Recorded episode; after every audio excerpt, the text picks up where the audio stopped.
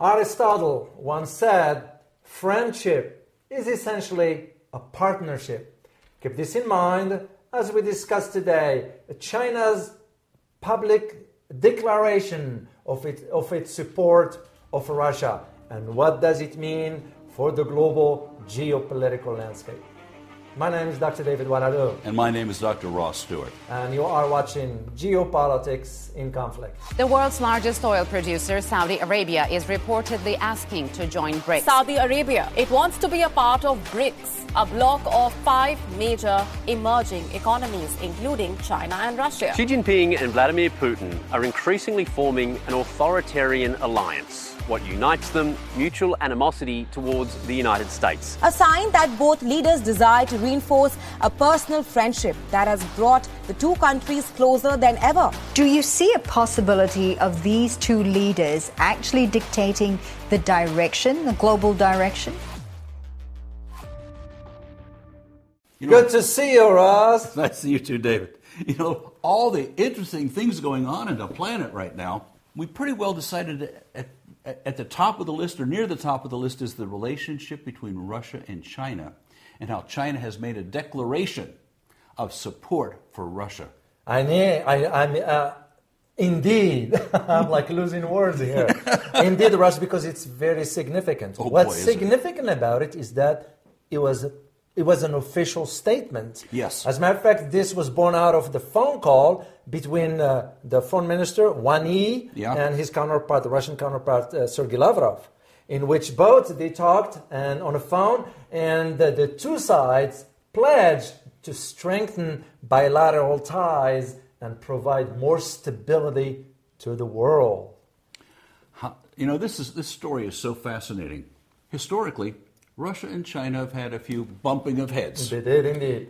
Over any number of topics, including land, mm-hmm. territory. And then Chairman Mao, the former head of, the, before he's passed, he was yeah. the head of the Chinese Communist Party in China, he established a working relationship with the Soviet Union.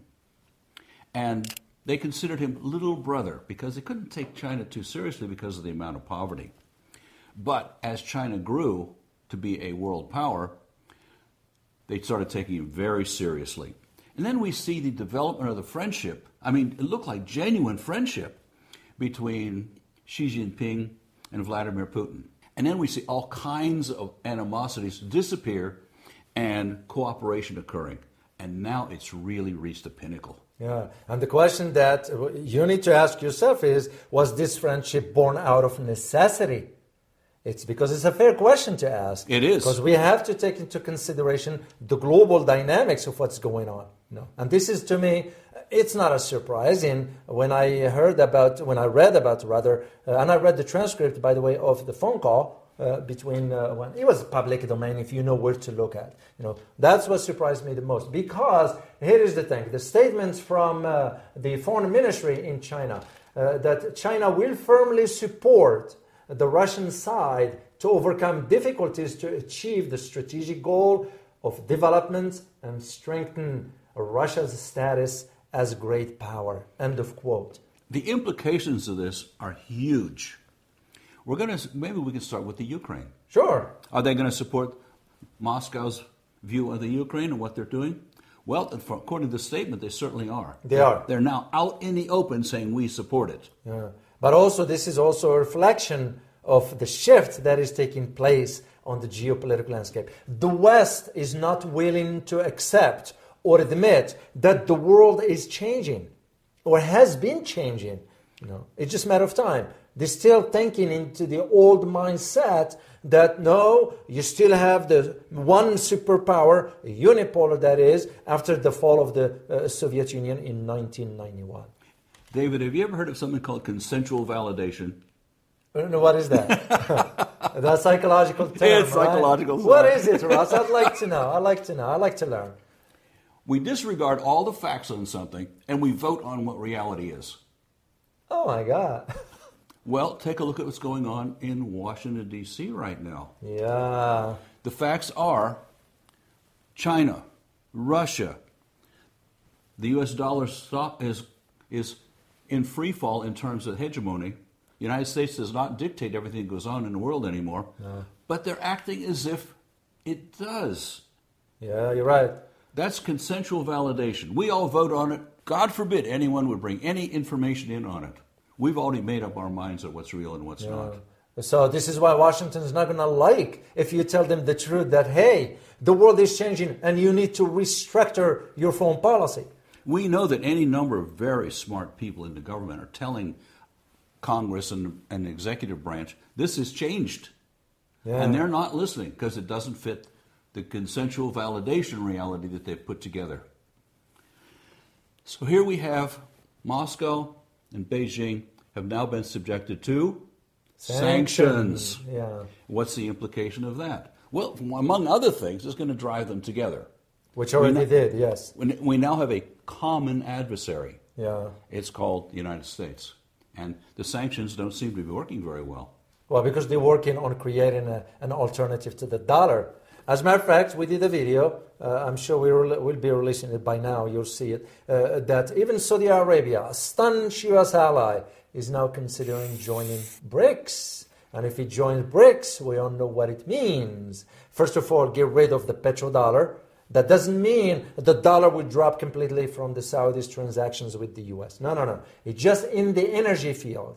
And second, it will mean that you have Saudi Arabia and Russia, top oil producers in the world, in the same club with the top consumer markets of India and China. This is where those changes are coming. These changes are nothing short of stunning. And it, it isn't that it has, the handwriting has been on the wall for anyone who wants to read it for quite some time. Exactly. You know, the first time I heard this was 1975.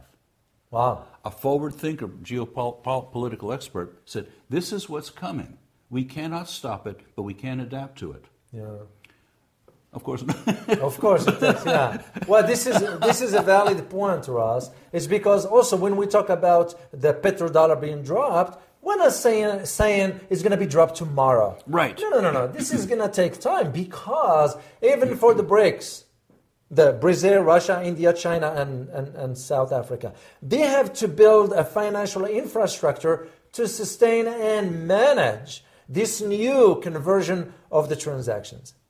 and it takes time. It takes time, you know. And even though it's been in the works for a while, it's not fully launched. But we can expect it any time. How, what's, what estimate time wise would you put on this? I probably put it within the decade.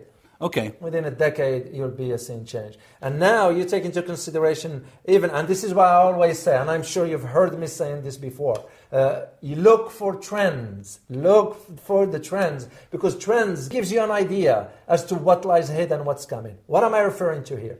With all what we just mentioned, you have to take into consideration now that Lula da Silva in Brazil won Yeah. the elections. What is he calling for? A single currency in Latin America. You can just see where the trends are headed. Yeah. You think about, uh, we did a video on this about the BRICS amassing massive amount of gold. Well, even Western central banks, as of today, they are amassing about 400 tons of gold. That is worth about $20 billion, which is nothing basically, is fraction when it comes down to the global Oh, yeah. Oh, take with this. absolutely. Yeah. But this is an indication of where the trends are headed. And this is where we need to put this statement of, of China, uh, public statements about its support for Russia, within the global context. You know, another factor with this is Yeah. Xi Jinping has just been voted for Oh, that's another one. You're right. perhaps lifetime. Well, what did Vladimir Putin get? Perhaps lifetime. Lifetime, yeah. So these people are looking forward to a future together, and in spite of what the backdrop of political controversy is in China or in Moscow, uh, these two leaders look like their friendship is going to continue for quite some time. It looks that way, Ross. And I know for us in the West, we have the term limit, uh, not term limits, but president serves only two terms. But uh, this is different because it's a different system in Yeah. both China and Russia. And if their population wants stability with those leaders, then be it. You know, I wish we had a leader uh, that can, you know, serve the people. You know, I don't mind. I'll vote for for the guy or the gal for whatever, as long as he or she is serving the interest of the people. But we don't have those kind of leaders. You know, all of a sudden we are judging this and that. You know, if that is what the Russian people or the Chinese people, and we're not advocating for Russia or China here. Just- Absolutely no, not. No, we're just stating the facts. and I know in the West some do not like hearing the truth. You know, one of the things, you know, I, I follow this as an all, all day, every day adventure. Yeah. I see the, the thinking of, well, Xi Jinping needs to be the perfect leader, and China has to have no corruption or they're bad. Cut me a break. Consultations in major corporations. Uh, they're looking at vision, mission, values, and practices. And then I get involved with the people who are actually on the, on the street doing the job. Yeah. And the amount of corruption that goes on and so on is just what people do. And so Xi Jinping, he has a major campaign against it, but is he going to wipe out the corruption, which is rampant in China? No. No. Vladimir Putin, but he does have the reputation of he has done a lot, Yeah. perhaps more than any other single leader since, well, for good. Yeah. Pardon me, I was thinking Mao Zedong did a lot too, but that's that's another That's story. another story. Yeah. And Vladimir Putin, I was just talking to a Russian friend uh, uh, Monday a week ago who just returned from Moscow. And she said, the Russian people are completely supporting him. And it's common, she said, you know, one person you don't know what the, what the truth is. Yeah. But she said it was, com- she, she's a Russian citizen. She said it's, it's a common understanding that how the, the, war, the conflict in Ukraine is going to resolve, it's already done. They already have it all figured out.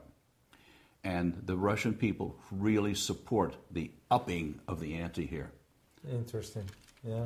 Well, I recall too when I did some uh, private presentations, you know, a few months ago, way back actually, uh, uh, and I talked about.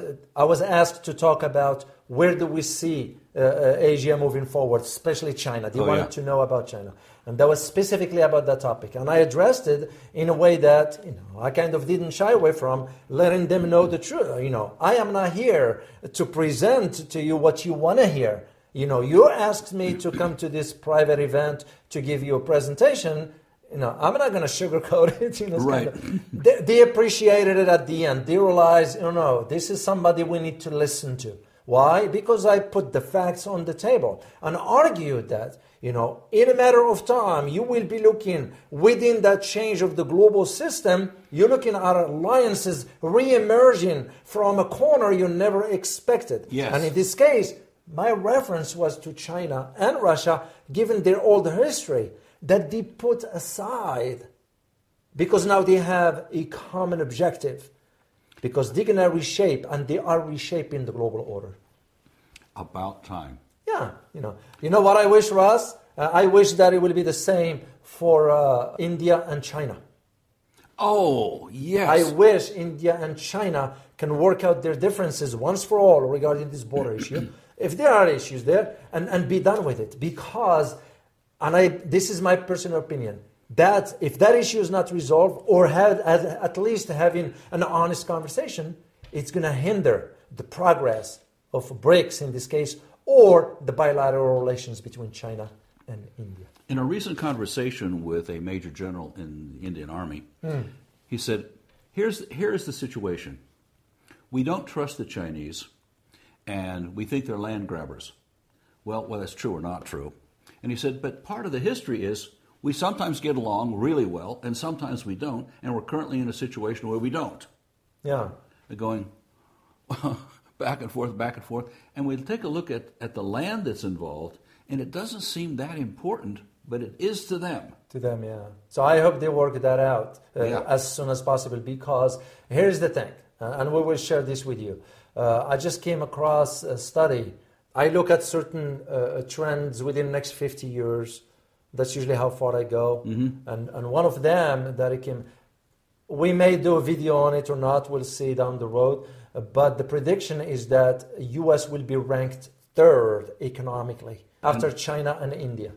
Well, it makes sense when you even look at the population size. Yeah, I mean, 340 million versus 1.3 billion versus 1.2. four, What is 1.4 in uh, 1.4 in I think in 1.2 in India and 1.4 well the new the new something like that. government census Well, here's the thing about the, uh, the sort of, we can use the term alliance between Russia and China, what it means for the future. it could provide some sort of both countries the right platform on which to further their strategic interests.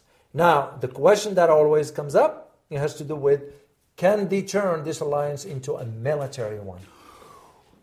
Because they haven't to this point. No, they only do win joint military exercises. That's, that's a good one. That's But- a good start. yeah, but military alliance in the sense of we're talking about a treaty. I don't see that happening at this time. They could, they could do it later, possibly. Well, I understand China's been really reluctant to do that. I can tell you why. Because even Russia will be hesitant to do that. We're talking about military secrets. Oh, and That's- sharing them. because you're going to have to expose certain. But we, even for us here in the U.S., we have some technologies in the military. We have that stuff uh, nobody knows about, and those will not, never be disclosed. Uh, I kind of aware of some, but it'll never be disclosed because that's just how it is. So China and Russia will be operating from that perspective. That's the way I see it. You know, trust only goes so far. You're right. Yeah. And some new leadership takes over in Russia or in China, and they're not as friendly as these two people, That's that is correct, Putin yeah. and Xi Jinping. Well, one thing for sure, uh, Ross, is that the Russia China partnership will further precipitate the change in the global order. Because this, to me personally, and this is my personal opinion, is a reflection of the, that shifting global order from a unipolar to a multipolar.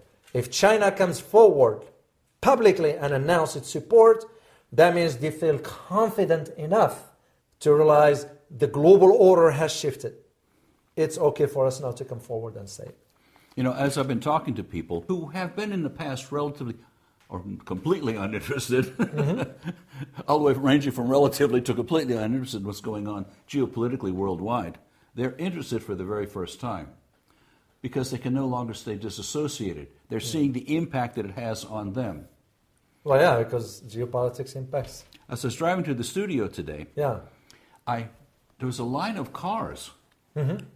500 yards long, Wow. maybe a little longer.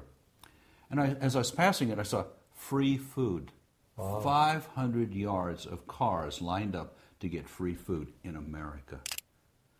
I tell you, it grabbed me right by the throat when I saw it, going, this is getting people's attention. And I'm glad they're waking up because there's a number of political decisions that have to be made here so that we, the people, really start to benefit. Yeah. Because right now, we're not. Yeah. Well, you look at it right now with the U.S. Uh, making plans to build a location in Australia in which to deploy six B 52s nuclear bombers. What for? What for? What for? But I can, as if I am to put my geopolitical analyst hat, I can tell you the preparation for the next conflict with China. That's the way I look at it. But also, this leads me to mention could China also has its own calculations by declaring this uh, support for Russia publicly to ensure that Russia will be in support of China in case there is a Taiwan conflict. That's how I, that's how I see it moving. I could be wrong, but usually I'll, I'll look for different sources and ensure before I say something like this. And I came to the conclusion that that is one of the reasons why China did that. They want to secure the support of Russia just in case. Well, I think it's, as I've been watching this and making my own predictions, Yeah, I say it's going to hit the fan with Taiwan sooner than later. I think so. And so for China to make this public announcement of supporting Ukraine conflict, Yeah, what, what are they getting in return? One of them is we're going to support you in the Taiwan issue. exactly. Yeah, and it will have to be resolved at some point. China cannot drag this forever. I don't see them dragging it forever. And, you know, I, I know I'm a broken record on this. The dignity of China, in Xi Jinping's eyes, is at stake here with the Taiwan issue. Yeah. And you go, the dignity of China? It's a big deal. It is. Is. Oh, that's why I wonder. Remember when we did the video about the 20th Congress and so forth? Oh, we yeah. talked about uh, if President Xi wins the third term, we were thinking in terms, the one thing you're going to be looking at is the U.S. China relations moving forward. You know, now we know, of course, he has won, been granted the third term, and to me, this is an indication for what lies ahead also for U.S.-China relations. You know. There is another aspect that I would like to mention also that uh, even this friendship and partnership between Russia and China, there's still some issues there between the two. It has nothing to do with the border. It has to do with the strategic interest in Central Asia. Remember the Euro Asia? Oh, yeah. that one in both because the BRI, the Belt and Road Initiative pathway goes through there. Russia also has an interest in that part of the world. And if you look at history, throughout history, major powers had to control the Euro-Asia part. And the major powers that lost power around the world because they lost control of the Euro-Asia. So, but I am sure they will come to an understanding to work out their differences. Well, one thing for sure, uh, that this uh, rapprochement between Russia and China will not bode well for Washington. that I know for a fact. And given that our foreign policy it's really fragmented, it has been fragmented for the last 30 years because we didn't have any strategy per se. We just react to events. And when you have people in Washington, I worked in Washington, so I was around that. Uh, you don't have uh, sort of qualified individuals to understand or who understand the depth of what geopolitics is all about. So and, and, even those that do don't seem to have much muscle in terms of making their views known and influencing the decision makers, who seem to be influenced by some other outside groups. Indeed, because the decisions in Washington are made behind closed doors. Not even the President of the United States can dictate. Any final thoughts, Ross, before we close this out? I just have one, and I don't quite know where, to, where it fits in, but I've been just say so, it, whatever. so much about it. you know, we take a look at Xi Jinping showing his team mm-hmm. and how it surprised any number of people. And what he did is he had a, he put his loyalists in place, mm-hmm. who the public has said, well, they're not the most qualified for the job. Well, when I looked at that, and I looked at the corporate consulting I've done over the last 20 years, I looked at getting, if you're the CEO of an organization, getting anything done is challenging. For one thing, you have too little information about the marketplace. The people that you're actually working with, mm-hmm. some are at odds, directly at odds with you. Some want your job. I mean, and you say, I'll take the, the devils that I know that I can that will I can believe in who will support me to the devils that are opposed to me. And that's, that ensured, and I saw it in any number of companies, big companies, that they got were able to get a lot more done with lesser players. Wow. I'll give you an example. There is a, we looked at doing a, a major consulting project for a public utility company that was going through a number of changes. We took a look at it, and what the board of directors of that utility company had done is they put a bunch of tigers in Hmm. who were highly competitive, um, power grabbing, and had their own opinions about everything. And what they did is they were, start, were taking the company to, to ruin. We did a, an hour of analysis and backed away from any project with them. We said there's no place to win here. This is, this is a disaster because the, there's no consensus of who's the leader. Well, Xi Jinping put himself in as leader and surrounded himself by people who salute. Wow. Oh, I just had this. Yeah. Whether we use that or not, I just looked at how the things really get done in the world. In the world, yeah. Because it's complicated. You're right. Plus, it's a different culture. Uh, the West does not understand how the Chinese think. Oh. Or the Russians think, or whatever, but they are influenced by their own history. Yeah. Oh boy, are they ever! Big time. And and we are new. 200 plus years, it's not long enough in comparison to. To five thousand years of continuous right. history. You're right. Well, as always, remember geopolitics influence global order in more ways than one. Till next time, guys. Bye bye.